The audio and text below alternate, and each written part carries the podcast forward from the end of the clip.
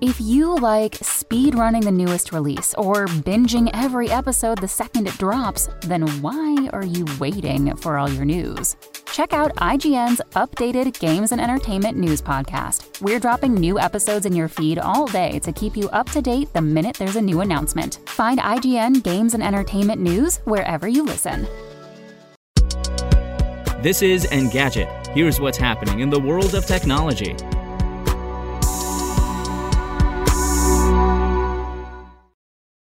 It's Thursday, May 4th. Google is rolling out a Gmail feature that aims to help you figure out whether a sender is genuine or if they may be a scammer.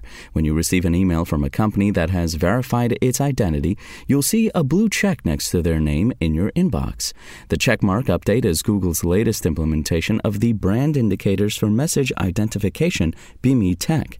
Google started testing BIMI in Gmail in 2020. At first, it enabled brands that were enrolled in BIMI to include authenticated logos in their emails.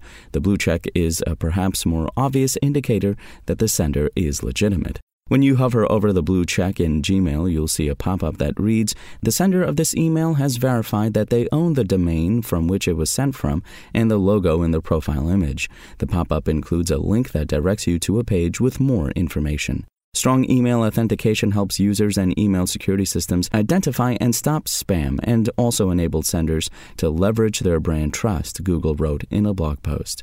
This increases confidence in email sources and gives readers an immersive experience, creating a better email ecosystem for everyone. The features should be live for all users by the end of the week, while workspace admins can help set up BIMI for their company. It's nice to see one company bring back an element of trust to the blue check, which used to be a pretty clear indicator that the person, brand, or business on the other end is the real deal. Unlike a certain other company, at least Google doesn't seem to have weaponized blue check as part of a culture war or used them to wring more revenue out of users while damaging its overall trustworthiness. And do you know what the lock icon in your web browser means? If not, you're far from alone. Google now plans to replace the lock next to the address in Chrome with a variant of the tune icon you see below in the text version of this article. Simply put, most people don't understand it. According to Google's research, only 11% of users realize that it refers to HTTPS encryption.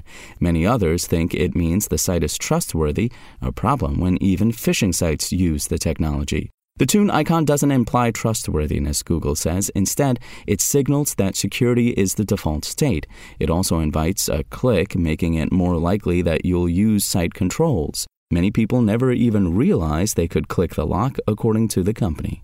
Most users will see the replacement icon in Chrome 117 on Android and desktop, which is scheduled to arrive early in September.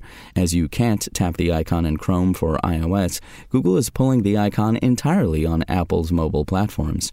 If you just can't wait, you can see the icon now in Chrome Canary if you enable the Chrome Refresh 2023 flag. The change is overdue in some respects. Google defaulted to HTTPS web connections in Chrome 90 two years ago, and that came months after Mozilla made a similar change in Firefox. Over 95% of page loads in Chrome for Windows use HTTPS, the company adds.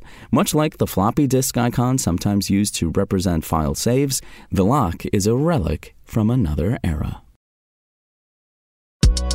If you want to catch the latest tech news as it's happening, check out Engadget.com or tune in again every weekday.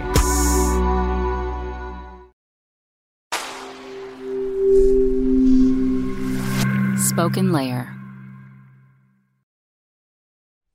If you like this podcast, can we recommend another one? It's called Big Picture Science. You can hear it wherever you get your podcasts, and its name tells part of the story the big picture questions and the most interesting research in science. Seth and I are the hosts. Seth is a scientist. I am Molly, and I'm a science journalist. And we talk to people smarter than us, and we have fun along the way. The show is called Big Picture Science, and as Seth said, you can hear it wherever you get your podcasts.